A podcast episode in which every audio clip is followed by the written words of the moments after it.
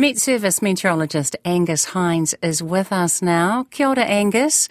There've been rolling thunderstorm warnings all afternoon. Kia ora, good evening. Yeah, there has been. Um, central and northeastern parts of the North Island are seeing some really ferocious storms at the moment. We've had um, various different thunderstorm warnings popping up as these thunderstorms get really big. They bring uh, frequent thunder and lightning, and locally intense torrential downpours uh, rolling across the Bay of Plenty, um, hitting a few other areas as well at the moment, and forecast for that to continue for the next couple of hours before subsiding later on this evening. Angus, can you be specific? Where are they striking right now, and also where can people expect them? So there has been thunderstorms quite extensively across the Bay of Plenty in the last two to three hours, um, and it's still really the Bay of Plenty which is copping the brunt of the thunderstorms at the moment, particularly coastal places uh, around the Bay of Plenty, stretching particularly eastern spots around the lakes of Whakatane. Um, there is also one particularly large thunderstorm which is right on that western side of the Bay of Plenty, perhaps even bordering on uh, the eastern half of Waikato, moving towards southern parts of the Coromandel. So people in that area there really do need to stay alert and uh, the old saying is, if thunder roars, head indoors. That's a very good saying, and needless to say, I'm sure people are, are taking note. Is there a risk of flash flooding from these thunderstorms? Well, thunderstorms like this do bring small but very intense areas of rainfall, so that does bring a risk of flooding uh, rolling up really, really quickly, especially because, of course, this uh, this rainfall is coming down onto saturated parts of the country already. So there's nowhere really for the water to go.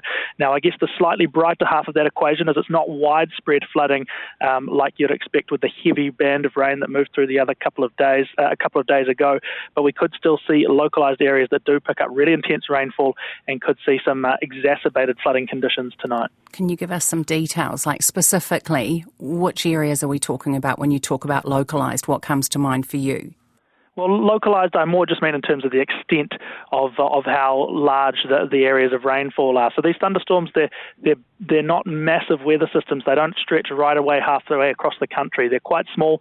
They're just pockets of very intense uh, rainfall. Now we have got warnings in place for the most intense of those storms at the moment. So uh, since we've been rolling through these warnings and they're changing uh, constantly through this afternoon and evening, might pay to double check if you're in any of those warning areas.